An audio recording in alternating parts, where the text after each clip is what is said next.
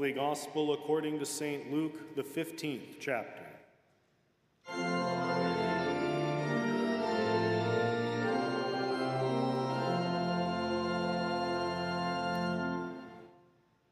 Now the tax collectors and sinners were all drawing near to hear Jesus. And the Pharisees and the scribes grumbled, saying, This man receives sinners and eats with them. So he told them this parable What man of you, having a hundred sheep, if he has lost one of them, does not leave the ninety nine in the open country and go after the one that is lost until he finds it? And when he has found it, he lays it on his shoulders, rejoicing. And when he comes home, he calls together his friends and his neighbors, saying to them, Rejoice with me, for I have found my sheep that was lost. So I tell you, there will be more, more joy in heaven over one sinner who repents than over 99 righteous persons who need no repentance. Or what woman, having lost 10 silver coins, or having 10 silver coins, if she loses one coin, does not light a lamp and sweep the house and seek diligently until she finds it? And when she has found it, she calls together her friends and neighbors, saying, Rejoice with me, for I have found the coin that I had lost. Just so, I tell you, there is joy before the angels of God over one sinner who repents. This is the gospel of the Lord.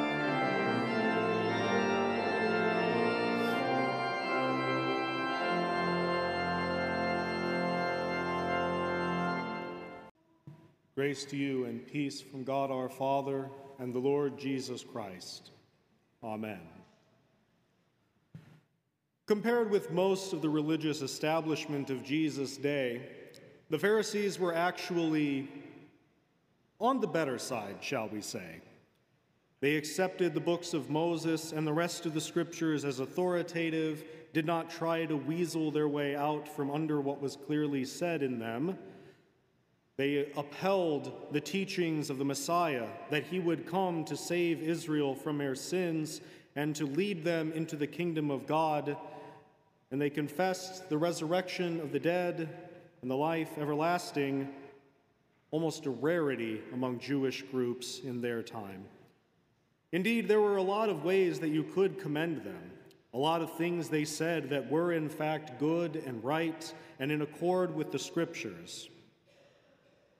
But also, they had their many faults, chief of which their resistance to the scriptures when they were manifested in the person of Jesus Christ and as he revealed the fullness of the messianic promise. All of their vaunted concern for the words of Moses and the prophets went out the window as soon as the Messiah came and wasn't quite what they were expecting. But one of their other faults, and indeed a common fault among all people, was their tendency towards cliquishness. The Pharisees themselves constituted an in group of sorts, their own preferred group of people with their own preferred characteristics, people who were worthy of praise and accolade and the adoration of the common folk, and then there were, of course, the others. The people who the Pharisees looked down on as the simple, the unprepared, the unconcerned with the words of the scriptures, the sinners and the tax collectors, those who were not really fit for the kingdom of God. And like any good clique, they know you don't associate with the outgroup. You keep your distance. You maintain your purity by staying with those who are like you, people who already agree with you, people who have the same goals, the same desires, the same whatever that delineates you as a group. And the worst thing that you can do for your standing within that group is to be seen with someone that that group looks down upon. The sinners and the tax collectors the Pharisees were, of course, more than willing to judge from afar, to stand at a distance and shout to them what they ought to be doing, the ways in which they ought to change themselves. And indeed, they were not so crass as to deny the very possibility of repentance for any sinner. But you might say that for them, repentance, while a necessary step, was only a first step. There were changes that needed to be made. There were new behaviors and attitudes and customs that needed to be adopted before they would be willing to truly associate with those people. It was almost as if there was a stench that hanged around the sinners and tax collectors that the Pharisees were unwilling to get too close to, lest some of that smell should be found on their robes the next time that they gather with their fellow Pharisees. And it's for this very reason that when Jesus comes showing no such inhibitions about spending his time with sinners, that, well, this quite rankles their feathers. Why is he eating and drinking with sinners and tax collectors when all they have done is repented? All they have done is said the right words and received the baptism of John, but they have not adopted the customs of the elders. They have not submitted to the yoke of the Pharisaical leaders. They have not done X, Y, Z, whatever sorts of whatever sorts of stipulations or rules or guidelines that they felt needed to be happening before they would be willing to let them have a seat at their tables. Jesus instead puts almost no roadblock before them. Those sinners and tax collectors who have come to him to hear his words, he receives as his own disciples. He prepares a spot for them at his own table. He eats and drinks with them, unconcerned of whatever potential contamination the Pharisees believe should be on them. To this, Jesus gives them a few parables. He draws upon things that the Pharisees themselves should know and understand.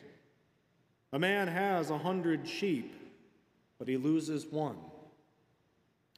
It's a small loss compared to the grand scheme of his flock, and yet that man has put effort into this.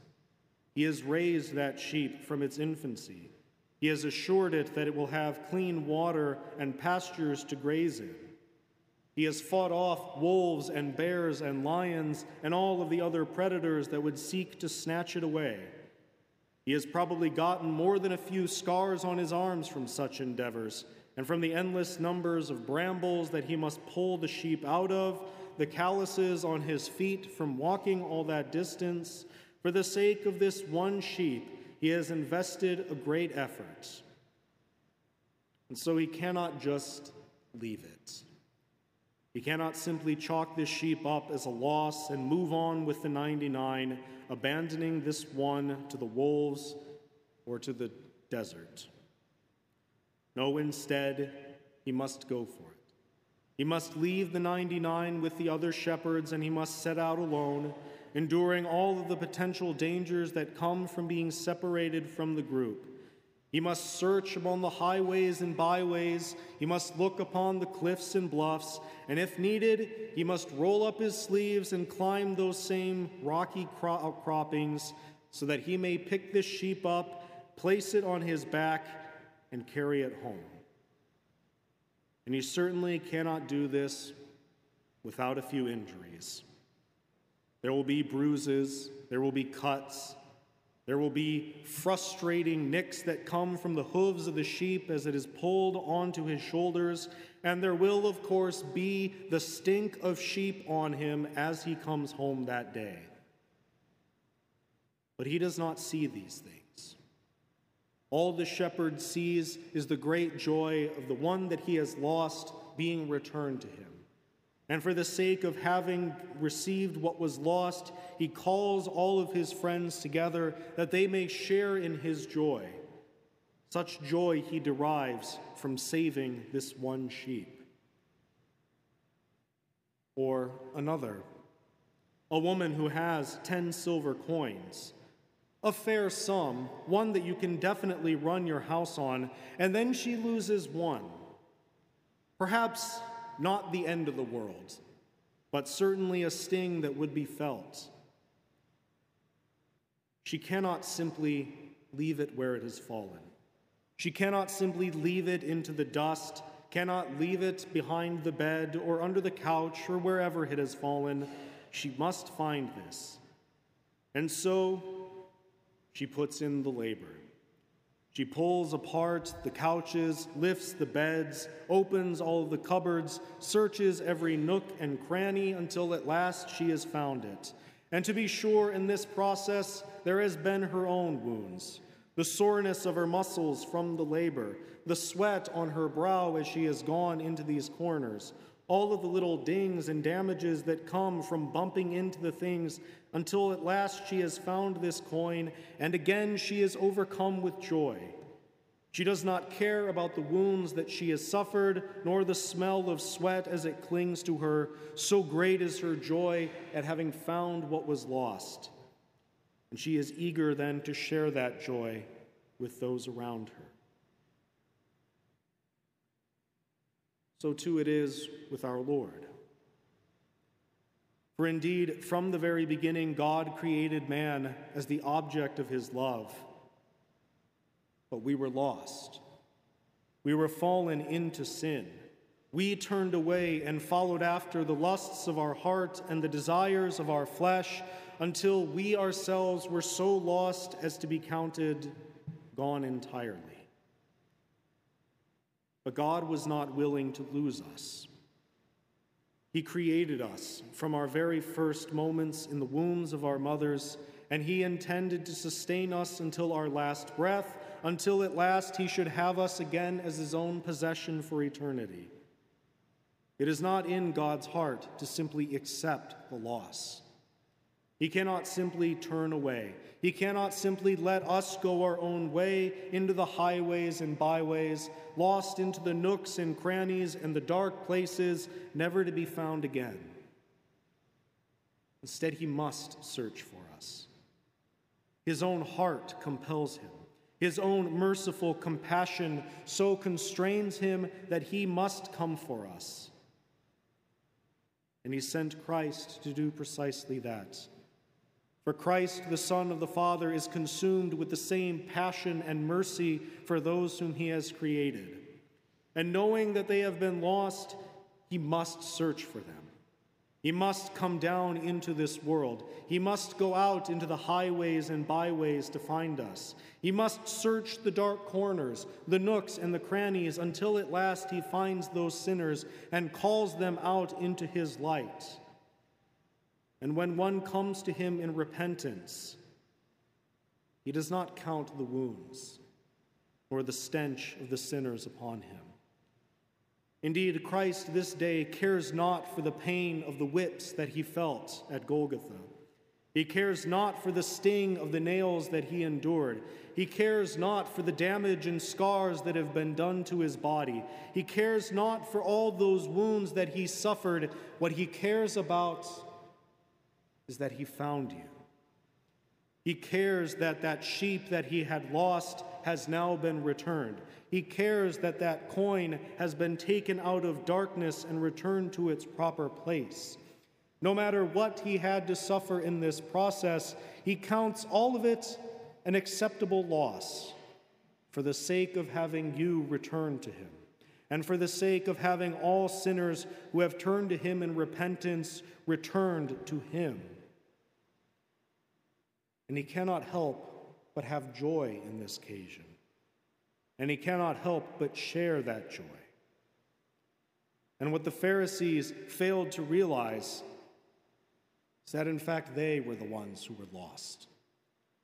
For indeed, if they had truly been found, if they truly had known the grace of God, then they would be at that table with him unconcerned with the stench of sinners or unconcerned with whatever wounds they may suffer in the eyes of men and the world, but they would be there all the same, rejoicing that these lost sinners have been returned, that these sheep have returned to the fold, that the coins have returned to the treasury of heaven, that they were found, just as indeed they have been found, and just as indeed we have been found.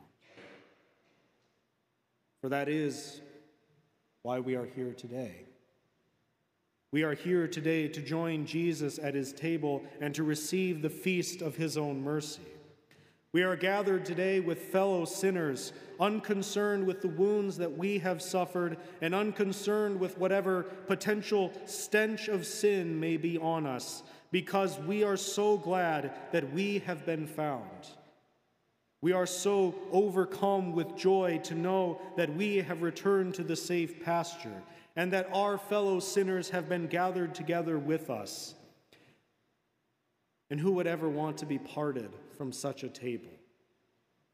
What possible thing in this world could there be that would turn us away from a table so lavishly prepared with the very grace of God that is in the flesh and blood of Jesus? Indeed, who would ever turn away for something so silly as our own little cliques, our own little ideas of who should be at the table with us? What a foolish thing to separate ourselves from the love of Christ for. Indeed, let us not separate ourselves. Let us hasten to the table.